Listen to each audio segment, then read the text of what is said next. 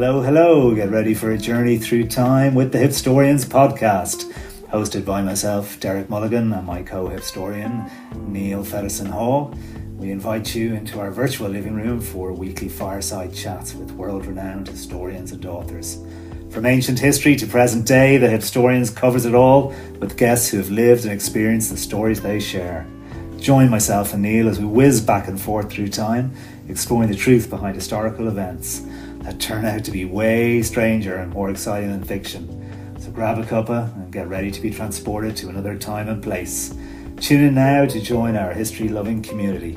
Here we go. Good evening, Neil. Welcome back from uh, Hamburg, and hello to all our Hipstorian listeners. Jawohl. Jawohl. Back from freezing cold Hamburg. Very interesting trip. It'll definitely feature on the Hipstorians in an upcoming episode, having spent some time in a Russian submarine. So that's something to look forward nice. to. Nice, indeed.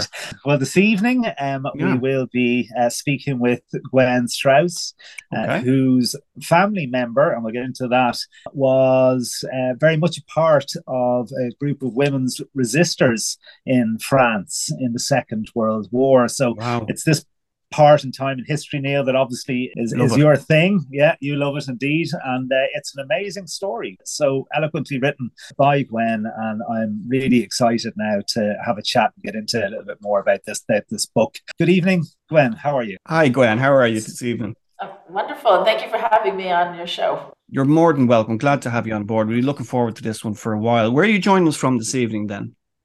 I'm in the south of France where I live in Provence, and I live here because I run an artist residency program down here.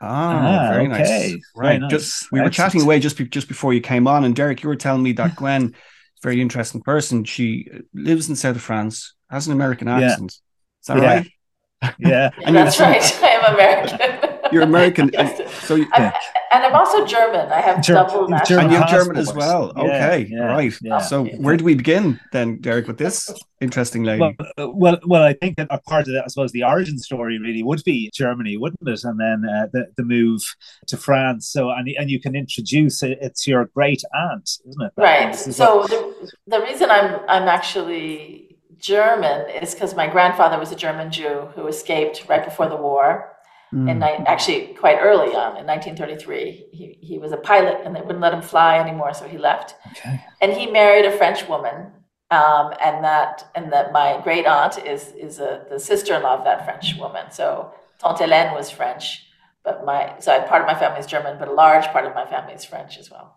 And how did you come across this story? A part of what's really you know interesting about it is is the mystery. Like it was unsaid for for quite some time. Um, That's right. So it was almost by accident, was it that you came across?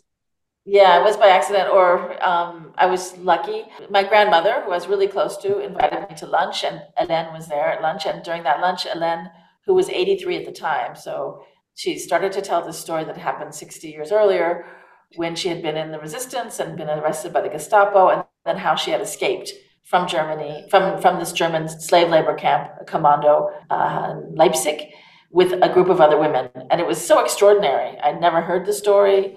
I think that most of the people in my family didn't know the story because she never spoke of it. So I asked if I could come back and record it at her home, and she said I could, and that's what I did. Wow. Okay. That was okay. beginning. That was way back in 2002.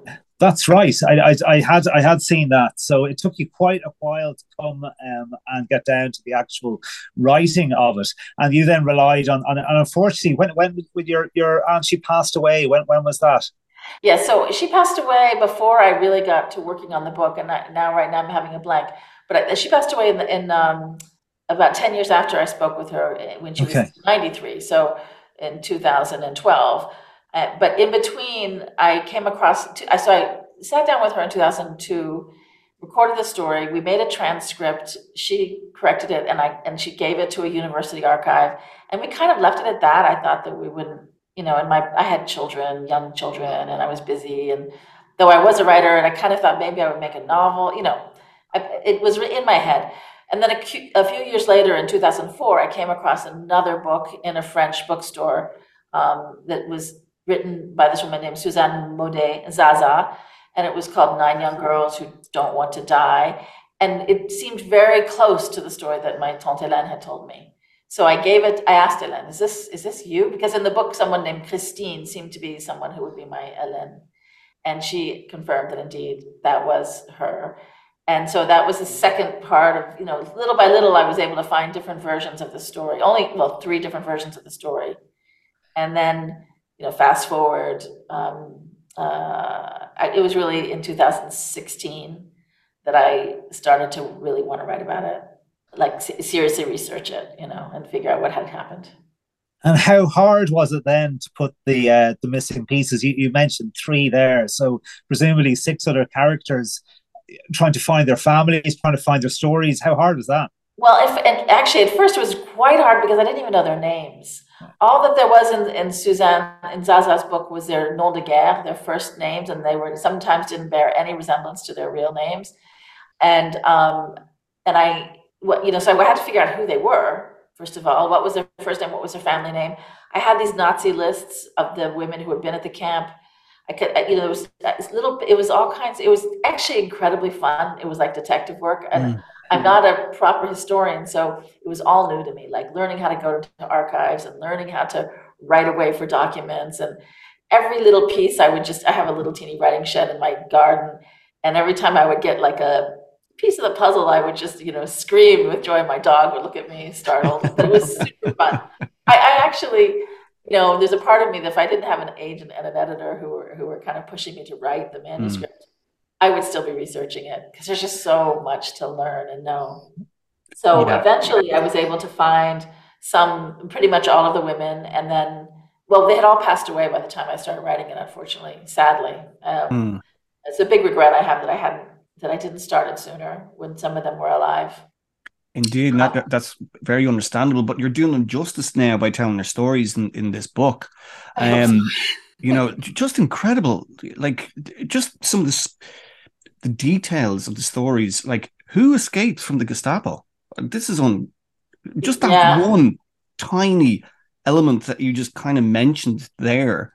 Escaping from, first of all, getting caught by the Gestapo yeah. Is, is, not. Well, the thing was that they were all incredibly young. I learned that. That was sort of astonishing to me. They were all in their 20s. Some of them were as young as 21 when they were arrested by the Gestapo. For example, Nicole was arrested the day after she turned 21. And by that time, she was the head, the head of all of the agents de liaison of the Paris region. That means she was a, she was the person in charge of making sure all the different agents who connected the different networks were, were you know, were where they were, what they were doing, who they were, were they safe, you know, she and, she she of course got stopped by the Gestapo in August of 1944, just as the Allies were bombing on the outskirts of the city, and she was sent to Rue de la Pompe, which is like this infamous torture site, extra legal Gestapo site, and sadly, the last tra- train out of Paris, she was on that deported to Germany just as the Allies were liberating the city. Wow. So but they were so young you know they were so young mm. they were all in the resistance they were all doing amazing things in the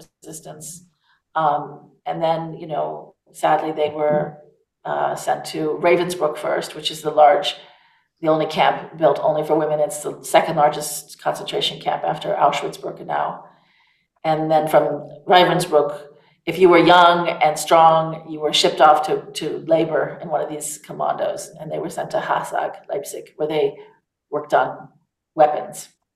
Mm-hmm. And very proudly, in fact, my, my tante Hélène, when I recorded with her, the thing she was the most proud of and the thing she spent the most time talking about was how she sabotaged the, the, the fabrication of these Panzerfaust shells, even though these rocket held. Yeah, that was good. The Allies definitely needed a bit of help. With those they were lethal. Uh, they were tank tank destroyers uh, for sure. Yes. You know, very, very very simple to use. The Allies did notice right near near the end of the war how defective some of the German equipment was, and they they put it back together to people like.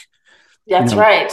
I mean, the, the factory, the factory where she was, because she was so successful, she was an engineer. She spoke five languages. She was able to talk to all the different prisoner groups and the the guards, and some of the foremen in the factory were no longer pro-Nazi, or maybe never had really been. You know the, mm-hmm. and so they were helping her, and they put her in charge of the thermostats.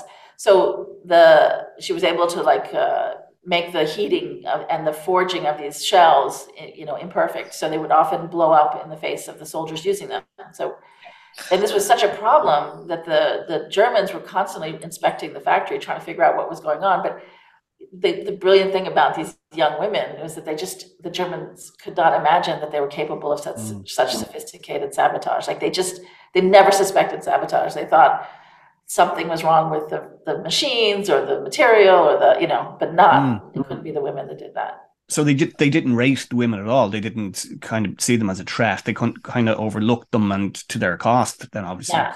In fact, that was kind of their strength, their secret power. These women in the resistance, and I think that's why so many were in the resistance and were able to be to do things. Is that they could they had a kind of freedom of movement slightly, um, and they had you know they were completely underestimated. So they use that often to their advantage, and they use that. That was one of their main strategies during their escape because when they escaped, they still had they were in the middle of Germany and they had you know to cross the front lines of the war. They had to cross meet other Germans and soldiers retreating. You know, they had to figure out how to to slip through, and and they often use the, the sort of like, well, we're just dumb girls. We have no idea what we're doing. You know, and we're able to trick people that way. Yeah, very smart, very smart indeed. It's, it's astonishing that Ravensbrück. I mean, like it's not it's not uh, a concentration camp that that um, springs to mind. Obviously, Auschwitz, yes, and myself and Neil have both visited, and it's it's a it's a very moving mm-hmm. eerie, eerie place. Mm. Um, but uh, you just see, you didn't, and I see again part of this story and what you're highlighting here with with the story of the nine is that it's probably because it was a labor camp for women. That's probably why, you know, um, and of course then the stories were buried as well because they were women. You yeah. know, so it's very sad. Um, no, Ravensbrück is really interesting to me because it's this huge camp. It's an important camp. It's one of the first ones built. I mean, there's Dachau, and you know, Ravensbrück is quite soon after that. Of course, at the beginning, it was kind of a reform. It was a relatively nice place, but over time, you know, it becomes an incredibly deadly place, obviously. And there were gas chambers there, and there was executions there, etc. Um, at the by the end of the war. But part of the reason why it's so forgotten, or at least has been up until recently, is that it fell behind the Iron Curtain, and the Soviets really razed it to the ground. Um, and they wanted to build a shopping mall, you know, on it. There was this whole idea to, and the second reason I think that's quite important is that women, it was shameful to have come, to have been there. So many of the women who were there didn't tell anyone. You know, marriages were called off. Like you, you didn't want to be known to have been there. You were sort of damaged goods to have gone through there. So there was a kind of silence. There were these survivor groups that were quite tenacious, and thankfully to, for them, the memorial is, exists and has continued. And you know, now we have a lot of testimony. The other thing is that the Nazis, um, and that was what I want to say. The third reason is they were they had a sense that the German public would be um, t- totally shocked and appalled at the treatment of women on German soil, especially because there were also mm. German women there. And so they made a huge effort to, to erase and destroy the records, the Ravensbrück records. And even with the gassing program that was tried out at Ravensbrück, they did not write about it. It was not listed on the list. We only know that they were doing them there because the doctors doing the gassings wrote copious letters to their wives, which exist and have proven that they were, in fact, it was part of the T4 program at the very beginning, you know, but there was a, a real effort to keep all of that mm-hmm. information unknown. So they almost succeeded then. They almost succeeded in burying Absolutely. all these stories and, and wiping it out. And excuse my ignorance, Derek mentioned there, we both been to Auschwitz and very moving uh, experience, one that stays with you, but there's a lot to see there. You know, a lot a lot of the camp was was saved. Excuse my ignorance. Have you been to Ravensbrück and, and what is the status of that camp now? Yes, I have been there and I do recommend it. It's only two hours north of Berlin mm. by train it's quite nearby, so it's an easy camp to see. Uh, you know, it's not Auschwitz is difficult to get to, yeah, as you yeah, know. Yeah. Mm. Um, Ravensbrück is, is is has a memorial there. There's a really excellent uh, museum there in the old um, officers' uh, office buildings. The actual bunkers are all have all been torn down. They were torn down by the Soviets. What also exists, which is kind of eerie and interesting to see, are these little Swiss chalets. Because Ravensbrück is on this lake, beautiful lake. Like, you know, the, the Germans love to build their concentration camps in these sort of like wooded, bucolic areas, you know. Um, and they, um, so it's on Lake Furstenberg. On the other side, there's a town, Furstenberg, and then there's the Ravensbrück opposite. And it's and the the Swiss chalets were the the SS housing, which are, is really you can go into the SS housing, you can see how they lived. Of course, they had endless gardeners and house staff. A lot of the Jehovah's Witness prisoners they kept as, as maids, and you know, so it was a really great life if you were a guard at, at Ravensbrück. Hmm. And and did did Hélène dis, discuss this in, in, in detail? Did you specifically the, the treatment that was meted out in Ravensbrück? I did. I did. Um, uh, it's always tricky, right, when you write about this stuff because you don't want to. Um, you don't want to be purient and just go overboard mm. with the you know the terrible things that happen there.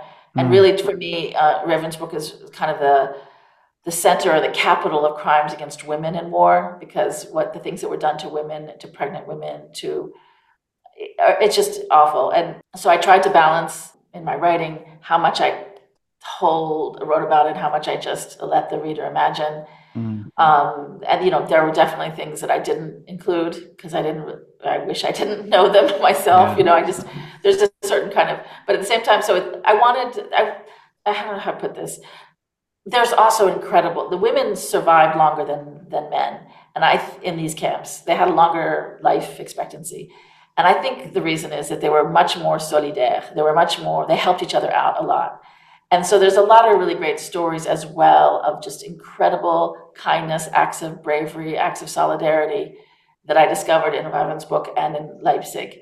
And I wanted those stories to be understood and heard as well as the mm. sort of murderous darkness. I, I feel like it's easy enough for us to understand how horrific it was, or it's, I mean, it's not easy, but we, mm. we have learned how horrific it was. I also want to affirm the kind of um, humanity that also existed in those places. No, I, I, I see exactly what you've done there. You know, it's it's it's it's actually a story about the true, you know, heroism of the human spirit. Yeah. Because we know, like, the, the, what happened in the camps has been well documented mm-hmm. elsewhere. So you weren't really focusing on that. You were just more focused about the, like I said, the strength mm-hmm. of, of, of the human spirit. And as a person, before she passed away, is that what she? I know she didn't discuss it much until you start talking to her. But did she embody that spirit? Did she come into a room and light it up with that kind of? But well, imagine I, that kind of person to be. I, you know, Hélène is was quite somebody. I mean, she she's like I said, she was brilliant. She spoke all these languages. She was an engineer, a mathematician, incredibly elegant. Um, you know, she commanded respect. She was a leader. She was a natural leader, and she ended up, I, from what I can tell from all the accounts, she was the leader of the group. Um, she was sort of the one they listened to though it was it was more that they all came together and they would talk and decide what to do next and but there's a few that said once a Hélène spoke that was kind of what we would do but she would always wait and speak last mm. um, i think uh, she had a kind of um, reserve you know she wasn't at all gregarious or um, outgoing i think there some of the others in the group were more kind of funny or uh, lively. Hélène was much more of a um, just a very dignified person. Um, she, she didn't really talk too much to me about what she suffered, in, in though she mm. did say when she was talking about when she was tortured in in the prisons before she was deported, she said once she said to me that Angers was the capital of pain for her, or yeah. the, her memory of Angers was her was her was her pure memory of pain, something like that. Wow. And and she described a little bit of about the torture, but not didn't go into detail. She wanted really to talk always about her agency, so it was always like when they sabotaged the weapons or how they escaped or when they were doing the, you know instead of when they were victims. Mm. Yeah, it, it's an important part of being human. Like we we do tend to to put painful, it's not physically painful, uh, particularly experiences behind us. The brain just shuts it off. It doesn't. It yeah. doesn't want to remember. And it's you know, it's it's uh, obviously a saving grace of the yeah, absolutely. Mm. Um, and and two, like there was only okay, so there was only two of the nine that were actually Jewish, right? But the that's right. Germans didn't know they were Jewish. They had That's to right. obviously, yeah, okay. Um, so my, my tante Hélène and Nicole were the two Jews in the group, and they were arrested as political prisoners. And I don't, I mean, I think the others in the group knew they were Jewish, but I don't think that was an issue. In fact, the group was really a mix. There was Catholic, there were Protestant, there were Jews, there was upper class, lower class, there were, you know, communist, Gaullists. They were all different political persuasions. That to me too is extraordinary how well they got. They, they were so they worked together as a team despite all those kind of differences. And and there's a bit like I mean one of the the, the horrors of war and it, it's you know that's been documented as well certainly.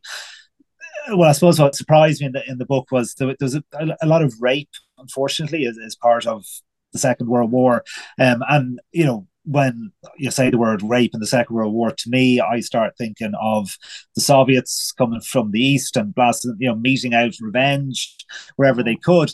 But the surprising thing was, it was, uh, it wasn't, it wasn't just uh, the Soviets, right? It was the Allied forces, and uh, mm-hmm. some of some of the worst cases were were were uh, right. Allied Allied soldiers. Yeah, American soldiers.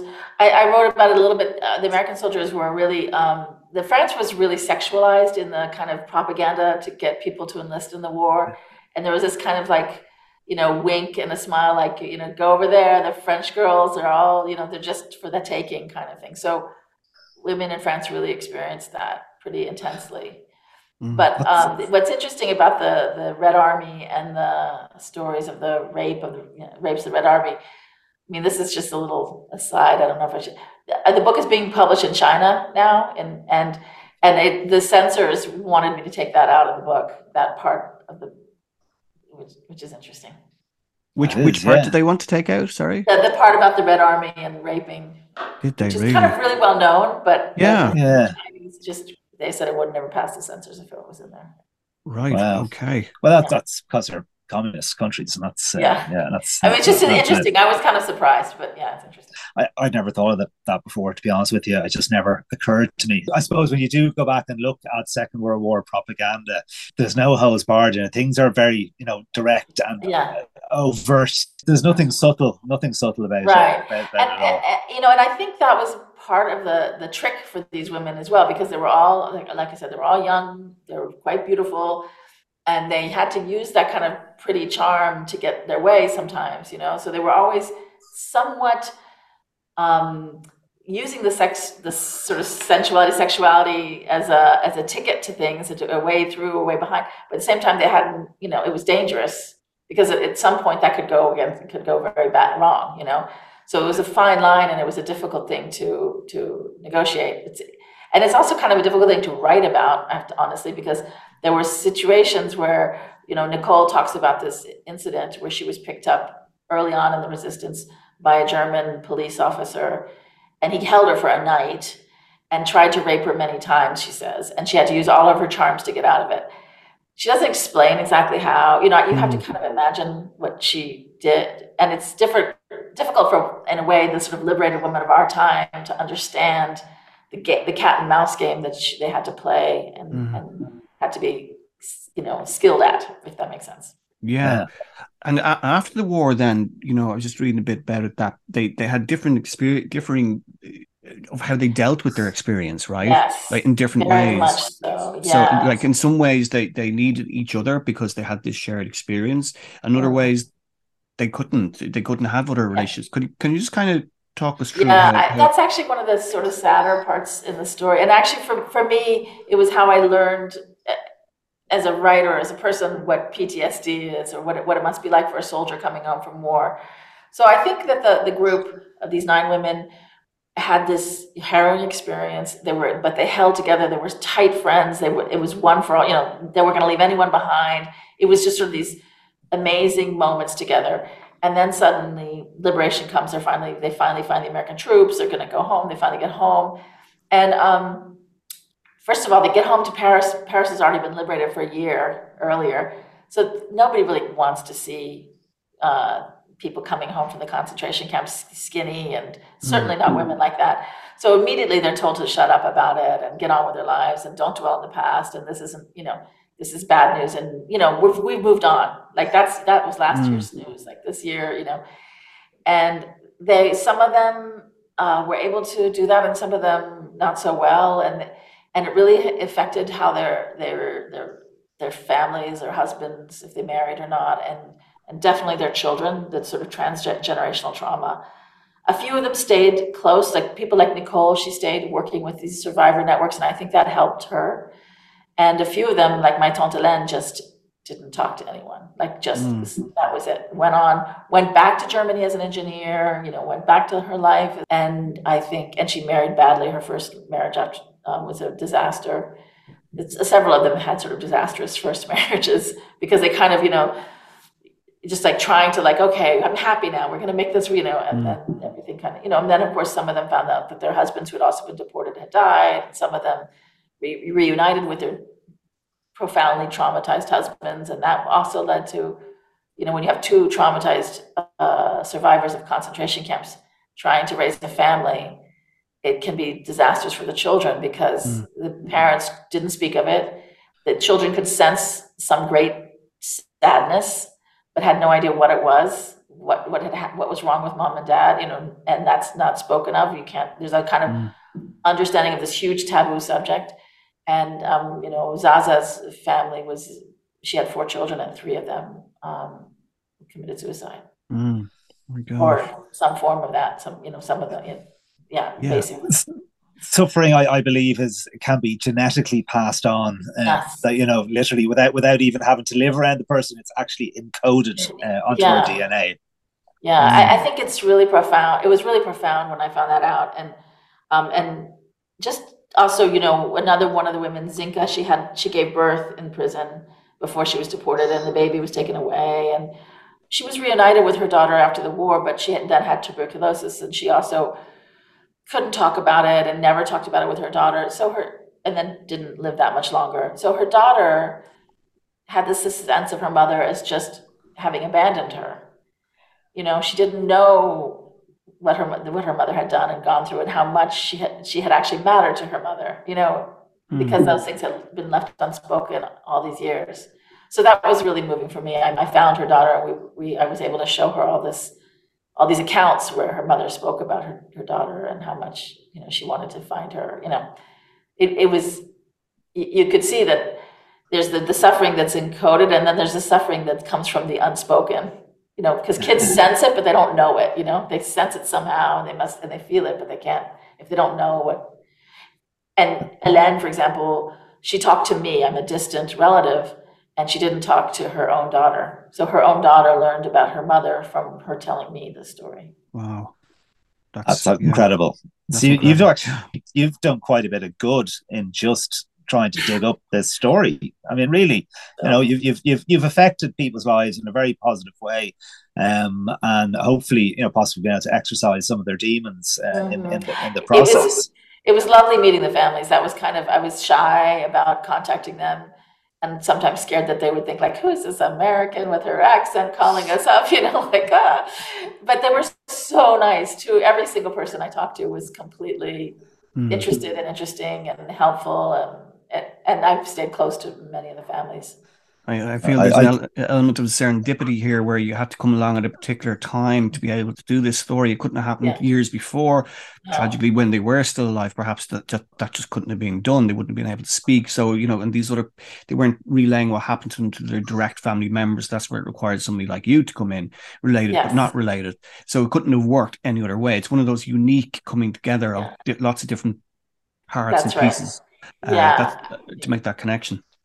Yeah, I think that it's a, this is a common theme I've seen in, in a bunch of, of, of these uh, kind of stories is that the, the survivors, uh, often when, they're women, don't talk about it until they reach around 60, 80, you know, they get older, they're getting near death and or nearer to death. And they want to, they suddenly sort of feel a need to speak often to just to honor the people that did die, not so much honor themselves, but they they realize that this history is going to be effaced and they speak to somebody who is not an immediate family member because they're still trying to protect their children.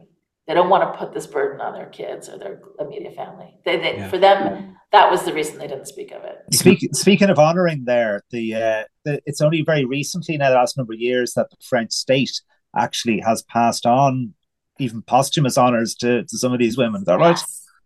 Uh, it's just a, it's a scandal to me. I, I still get mad about it. So that's my because um, after the war, Charles, Charles de Gaulle he named I think it's like 1,026 or 46 compagnons de la libération. These are sort of the leaders of the resistance. Six of them, he said, were women, and four at that point were already dead, which completely ignored. You know, for example, Marie Madeleine Fourcade, who led the, the largest resistance network in France. You know, he just he just really pushed the women aside and said, um, "Let the men take the honor. They have been so badly humiliated." So if if you give the women should be content because they got the vote. They got the vote in 1944. So that what more should they need? You know, like so it's really only now. It's really only in the last uh, I would say 10 years that the French have started to to recognize all these women that are so important in the resistance. And um, but I just yeah, but there's still times when I'll go to these uh, exhibitions or something, and there'll be almost no mention of women, and it just mm. makes me curious. why is that? Why is that in in your opinion? Is it because of the society think, in France? Is it you know? You know, I think I I don't I feel like I'm going to say something terrible, but I think that that, uh, that there is a sense because the French were, you know, defeated so quickly, you know, occupied. So there was a there was a kind of national shame, mm. and you know, many people collaborated with with uh, with the Third Reich. Uh, it was much more complicated. You know, it, people joined the resistance in the last month of the war. You know, like there's a, yeah. and so so there's a lot of kind of shame and silence even around that. Like whether you were in the resistance, what did you do during the, you know, for the Germans it was much more clear cut. Oh, we were bad. Now we need we need to come to terms with what we did. But for the mm-hmm. French, they're trying to hold on to this sort of the myth that Charles de Gaulle that, that the whole all of France was united and fighting against the Germans, and and when in fact they weren't and and then there was this kind of shameful period right after the war when they you know where they were shaving women's heads hair um, yeah because they supposedly collaborated and then letting go all the black market collaborators that were men completely who were you know and people like um, Henri Bousquet, the friend of Mitterrand, who led the Vel d'Hiv uh, deportation of the Jews, you know, those people just continued to be in French politics for up until until Chirac, you know, like so. Um, I think there's just this kind of like they, they haven't had a reckoning with the truth, and yeah. part of that reckoning would be acknowledging the role that women played. What you know, after the soldiers, the men failed. You know, mm. I mean that's that's really kind of like you know God, broad it, strokes, but that's I think part of the reason. It's very you've very well put it to explain that it is quite more nuanced and complicated. Uh, in, I've never thought of that before actually, because the Germans you know, they, you know, just come back from Hamburg, and that's why I find these places fascinating. And I'm always curious about how German people relate to to the war. One very quick example, I won't go off topic too long, but I went to this converted flak tower in, in Hamburg, built to protect the city. Now they've converted because the Germans are very clever. They convert into you know these places where you can go bouldering, we can go climb up the walls on the inside, you know. And I went in and I wasn't interested in bouldering. I was interested in the fact that it was a flak tower and there was a young guy and they're all enthusiastic and they're all, you know, oh, this is the bouldering. Welcome to the bouldering. Do you need shoes? And I was going, no, was this, was this a flak tower? And you yeah. could almost see their faces just go, yes, it was in the second. We're almost disappointed that yeah. they're not, you know, they were just like, oh, here we go again. Another wandering uh, yeah. history nerd wants to find out more about you know the dreadful you know endurance that that Hamburg went through and not go bouldering.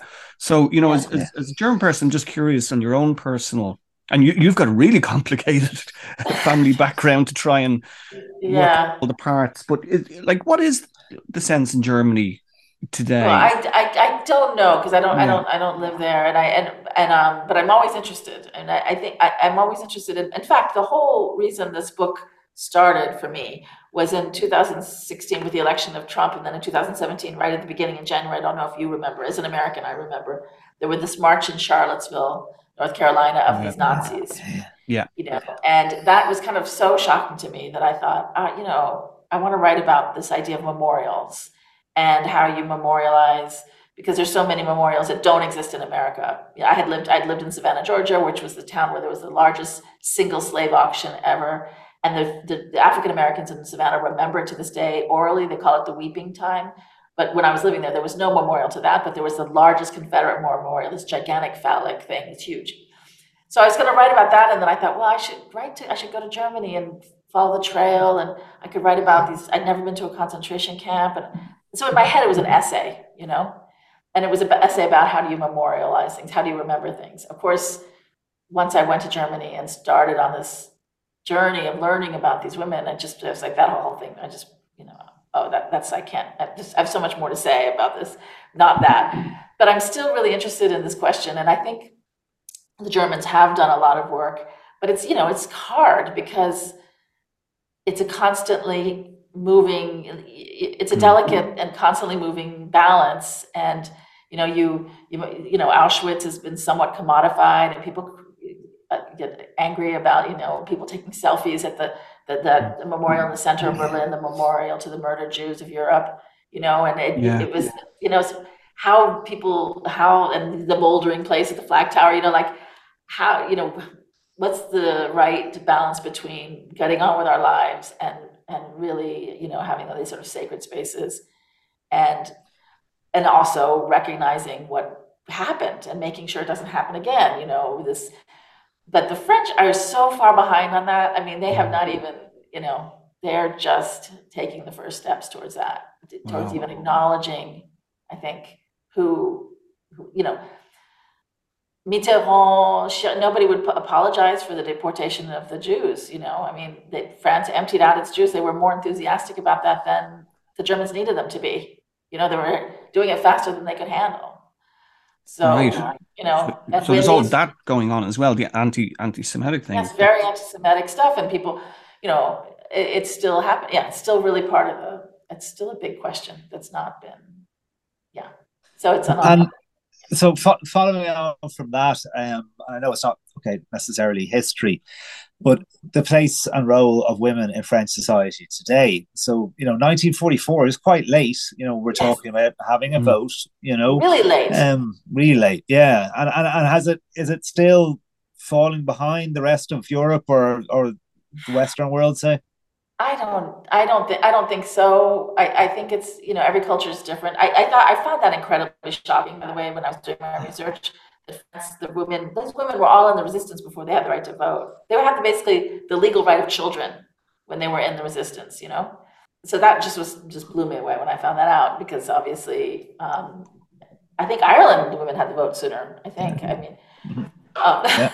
but um, I, I feel like that, that, that uh, each culture has a different way of looking at feminism and it, and it is still in France kind of radical to say I'm a feminist. I think um, mm-hmm. you know there's something a little bit there's it, it's but but um, no, it's interesting because because you know countries like in a way in a certain way I feel like Ireland it has kind of leapfrogged ahead in some in some of the ways. Oh, you're right.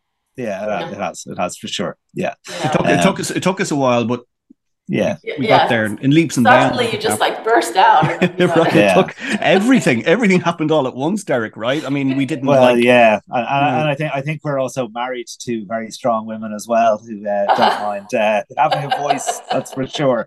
But uh, all, all, all, in a good way. Actually, just want to mention that uh, my wife Yvonne um, read your book, uh-huh. and now like really trying to get her interested in history. You know, she she definitely has no interest in history. Uh-huh. She's real interest from reading a book. You know, she was asking me questions about the wider story and all that kind of thing. So mm. you had a really, really good impact, and, and she loved the pace of your storytelling as well.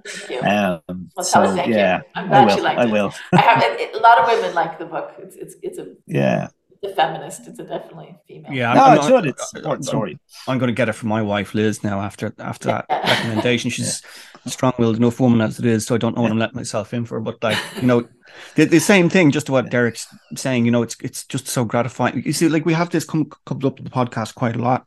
Where we almost feel like you know we're bigging ourselves up too much, but like defenders of history because it kind of starting, you know, people it, it just you know it, it's gone off the radar somewhat. I, you know, I think in some English schools it's even taken off the curriculum. You know, so th- this is why these stories are so so important, and it's gratifying then when you when when you come across a story like that, like Derek's in the case of Derek's wife, that they then ask him questions about the wider the stuff that mm-hmm. we've been talking about for the last few years, you know. Yeah, no, I, I that's one of the reasons I was, um, as you probably noticed reading the book, um, I did do a thing that's kind of in, for, in a pure historian way. One wouldn't do like I, I imagined conversations or imagined dialogue. Mm. I usually usually was some they would I knew in, from a, an account that they said we talked about this, so I knew they talked about that. Then I would imagine what it would be like when they talked about that. And the reason I did that that speaks to this whole question about history and remembering history is that these women were kind of marginalized in the in the in the historical archive and in the historical record. And so if I just stuck to the record, there would almost be nothing. It's like this very threadbare, you know. And I really wanted to not I really wanted their their story to be alive and to bring it to people so that people could enter to, into their story and imagine and imagine themselves in that story and also to see the parallels with with some of the things that are going on now. You know it's this history is not in the dark deep dark past. It has a kind of resonance with some of the issues that we see in Europe and in America definitely in America. So I, that was part of what I, I I I mean I love history. I'm kind of a history nerd but I also just love these the pure story of it, you know, the narrative of it, the quality of. Uh, and, and it's the only it's the only way that's getting history out, isn't it? Yeah, that's yeah. it. Exactly. That's you have to do that. You yeah. have to do that. You have to like as I often kind of describe it as, as the dusty books on the shelves. You know, only only people like ourselves are going to read that stuff. You know, right. um, it's really getting out to the wider audience, and that's the challenge for writers like yourself to do, which you've you've more than accomplished, I think, in this work. Thank you.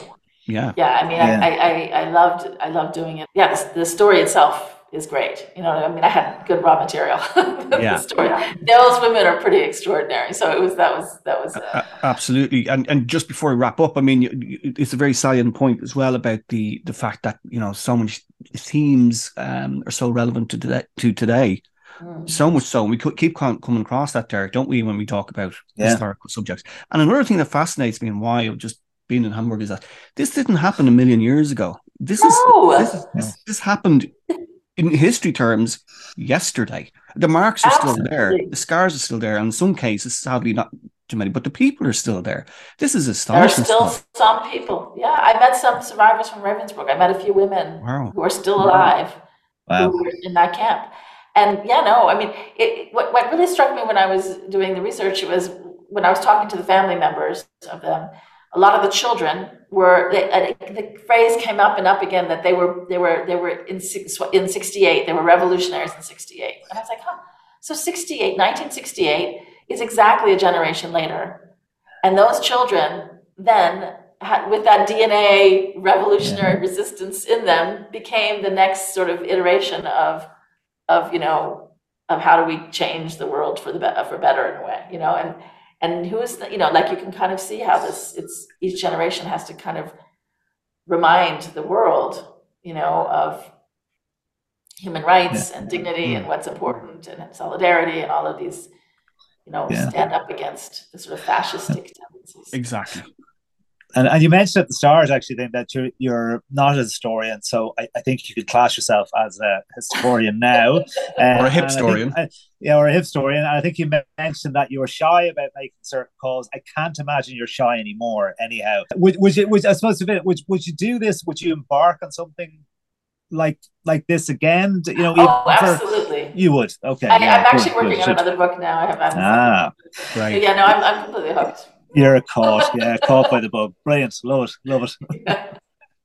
well, thanks so much, Gwen. It's been it's been fantastic talking to you. Uh, really thank, you for, thank you for writing the book and sharing the story with uh, with the world. So uh, we'll keep plugging it uh, from our end, and uh, we'll pass it around all the strong women of Ireland. So you'll have an audience there. there a big audience. thank you so much. Thank you. It was right, great. Take care. Okay. Good night. Bye bye. Thanks, Gwen. Bye. Well, listen, if we can get this story out to uh, our spouses and, and beyond, we might actually be able to take a few more trips to some oh, of our yeah. uh, oh, favorite destinations. Yeah, you had an ulterior motive. indeed, indeed. Um, yeah, fantastic story. And yeah. You know, glad she wrote it because it's, it's one you could easily just give up on. Oh God, the time has passed. I left it too yeah. late. Um, but no, she embarked on that detective work. Um, it's paid off. And paid off. And that, that's the great as she was saying like cheering out loud with her dog looking at her that's the kind of the gratification the feeling of of you know god you know, you're really doing something good here and it's working out for you because you're doing something good. You know you're getting yeah. rewarded if you like. Yeah and I hadn't like I'd never I think you mentioned it there never really thought of the complexities of being mm. French yeah. during the Second World War. That's huge, um, or even more so the fact you know the complexities of being German, then fighting for the French resistance. And then living in France. I mean, that again, you know, there's a whole pile of stuff going oh, on. There's there. a lot of there's a lot of there's a lot going on. One story at a time, as we do here on the Hipstorians. But Derek, I really enjoyed it. that. Great stuff yeah. this evening. So yeah, folks, as you know, numbers are growing. We're doing well, but we need the support and share us out on Twitter. Check us out. You you will you will find us. Good old Google search us. will, will turn up. Google us. Yeah. Thanks, folks. All right. Thanks, folks. Take care. Good night, Neil. Thanks, Derek. Thinking of renovating or extending your home this year? Perhaps something a little smaller. New bathroom, new kitchen, help with soft furnishings? Well, look no further than Nine Yards Design Interior Design Studio. Based in Dublin 14, their services are for clients who want help planning and creating a beautiful interior for their home. They can do everything from designing the initial concept, scaled drawings, lighting design, colour schemes, soft furnishings, and bespoke furniture through to styling at completion. They have a wealth of experience working on different size projects, from one room to a full redevelopment, and can offer their services nationwide. So if you're looking for a touch of class or that's something a little bit different that sets you apart from the rest, check out their work at nineyardsdesign.ie.